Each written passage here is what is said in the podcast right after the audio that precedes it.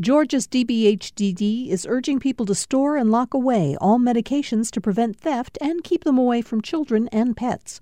Old medications can be disposed at Dropbox locations. Dropbox locations can be found at opioidresponse.info. Welcome to the Georgia Today podcast from GPB News. Today is Friday, February 10th. I'm Peter Biello. On today's episode, some lawmakers are pushing for all police officers to be required to wear body cams. The legal logjam that has held up Georgia's medical cannabis program for years may finally be coming to an end, and a historic shipment arrives in the Savannah harbor. These stories and more are coming up on this edition of Georgia Today. A new bill in the Georgia House aims to promote police accountability. GPB's Sarah Kallis reports from the Capitol. The bill, filed this week by Democrats, would require all police in Georgia to wear body cameras. House Bill 325 sponsor, Representative Tanya Miller, says transparency in policing will help law enforcement gain public trust. We have been um, given this sort of false choice that you either are pro public safety or you're pro police accountability, but you can't be pro both. And I think you can absolutely be pro both. Um, our communities deserve to be safe, uh, they want to be safe, um, and they want to be treated with dignity in the process. The bill was filed the same day as police body camera footage was released of a shooting that wounded a state trooper and killed activist Manuel Teran on the site of a future police training center in Atlanta. For GPB News, I'm Sarah Kallis at the state capitol. The Georgia Senate has advanced a bill that instructs state agencies not to require a college degree for jobs unless it's really necessary. Roswell State Senator Republican John Albers says administrators should re examine the education and skills needed to perform state jobs. We want to make sure that we're not requiring a four year degree or advanced degree or a certification that may not apply to that job and moves out in the opportunity of having our best and brightest apply for that job. And I'll give you an example. We have many technology jobs available in our state that Bill Gates is not qualified to apply for.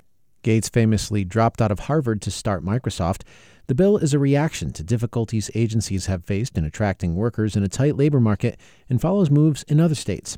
It passed overwhelmingly yesterday and now goes to the state house for more debate. A Georgia House committee has approved legislation aimed at breaking a legal logjam that has held up the state's medical cannabis program for years. House Bill 196 cleared the House Judiciary Committee on Wednesday. It would expand the number of medical cannabis production licenses the state awards to 14, up from the current six. The eight licenses not already awarded would go to companies that filed lawsuits when their bids for licenses were denied. Those legal protests remain pending and, if unresolved, could drag on for up to two years, preventing the program from moving forward and providing low THC cannabis oil to Georgia patients suffering from a range of diseases. The bill now heads to the House Rules Committee to schedule a vote on the House floor. A historic shipment arrived at the Port of Savannah last night. GPB's Benjamin Payne had a front row seat to all the activity from Savannah's downtown riverfront. That's the horn of Big Lift Baffin, a ship carrying four giant cranes. Just how giant? Each is more than 300 feet tall, too tall to fit neatly inside the ship. So they hung well over its side, stretching above the waters of the Savannah River. Duke Bertkey came out to the riverfront to watch. I think this is amazing. It shows the development of the port and how much more this town's getting just huge economic development. It's just pretty cool to see. He brought his grandson Sawyer along. It's like the size of the river. Sawyer's favorite thing about the crane ship that it's got lots of helpers. In this case, tugboats and even helicopters escorting it to the final destination. Once installed, the cranes will be the biggest in use on an East Coast port. For GPB News, I'm Benjamin Payne in Savannah. A State House committee advanced legislation yesterday to increase the weight limit on large trucks from 80,000 to 90,000 pounds. The House Transportation Committee voted 18 to 11 for the bill, sending it to the full House for more debate. That's despite objections from local government officials, traffic safety advocates, and the Georgia Department of Transportation. They say heavier trucks will tear up roads and bridges and threaten road safety. Loggers, farming, and trucking groups say the measure could save money by hauling the same amount of freight over fewer trips. An emergency order has allowed some trucks to haul 95,000 pounds since the beginning of the pandemic. Workers who care for people with disabilities could receive an hourly pay increase if the legislature follows the recommendation of a wage study. GPB's Devins Wald has more about the bump in pay for these workers. The increase would boost the hourly wage to $15.18 from $10.63, according to estimates released Thursday from the State Department of Behavioral Health and Developmental Disabilities. DBHDD Commissioner Kevin Tanner told GPB's lawmakers the state is in a workforce crisis. And, and that's really across the spectrum of job classifications. When you drill down to healthcare, it's much, much worse. And when you drill down a little deeper and you go to behavioral health and developmental disabilities, it's, it's as, as bad as it can get. Um, so we're at a state of emergency on workforce. He said behavioral health providers haven't seen a pay increase in 15 years, making it hard to attract and retain workers. Service providers say the increase is appreciated, but isn't enough to address the crisis at a time of rising costs. For GPB News, I'm Devins Wald. A global entertainment company has bought the Atlanta based music label behind the rise of hip hop acts like Migos, Lil Baby, and Lil Yachty. Hybe America said yesterday that it bought QC Media Holdings, the parent company of Quality Control Music.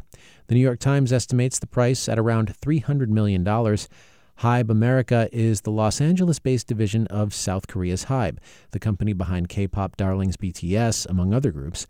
QC co founder Pierre Thomas says in a social media post that people aren't selling out, but selling in. There is a national debt ceiling crisis looming over the country. So, what is the debt ceiling, and how could the current debate over it affect Georgians?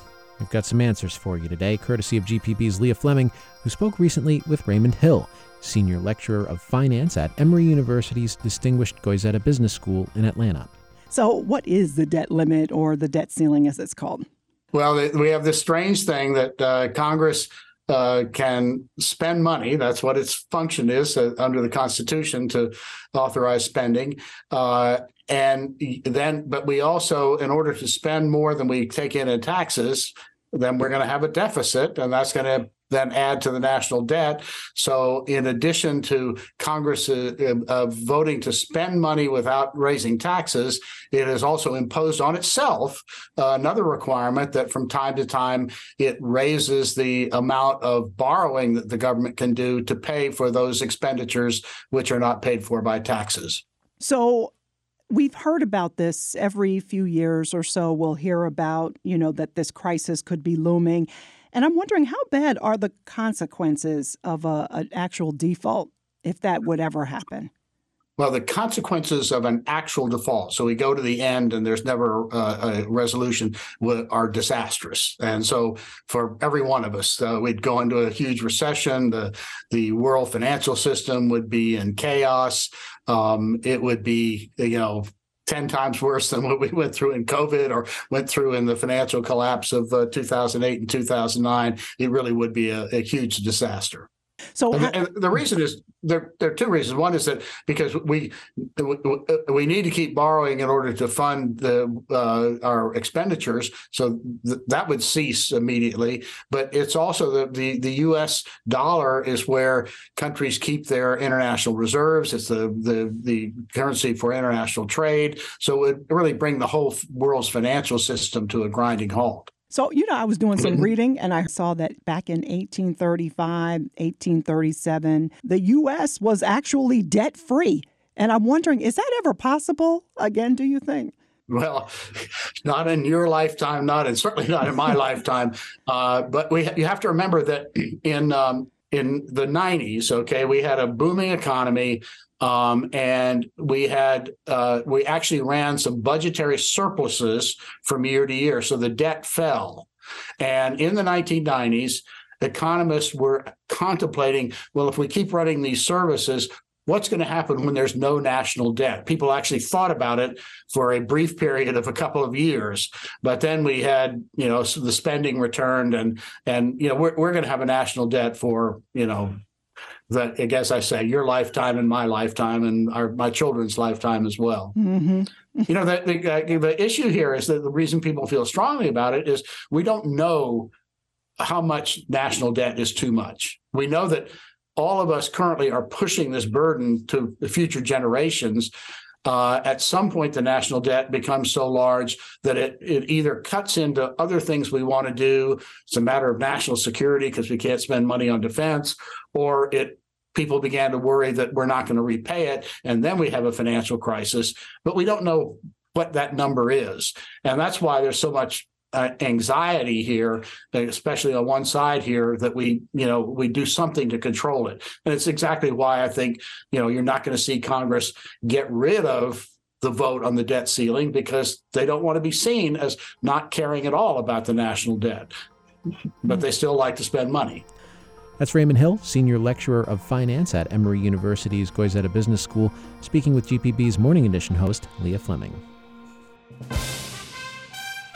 The Super Bowl is this weekend, and if you need ideas for delicious offerings to bring to the party, we got you covered here at GPB.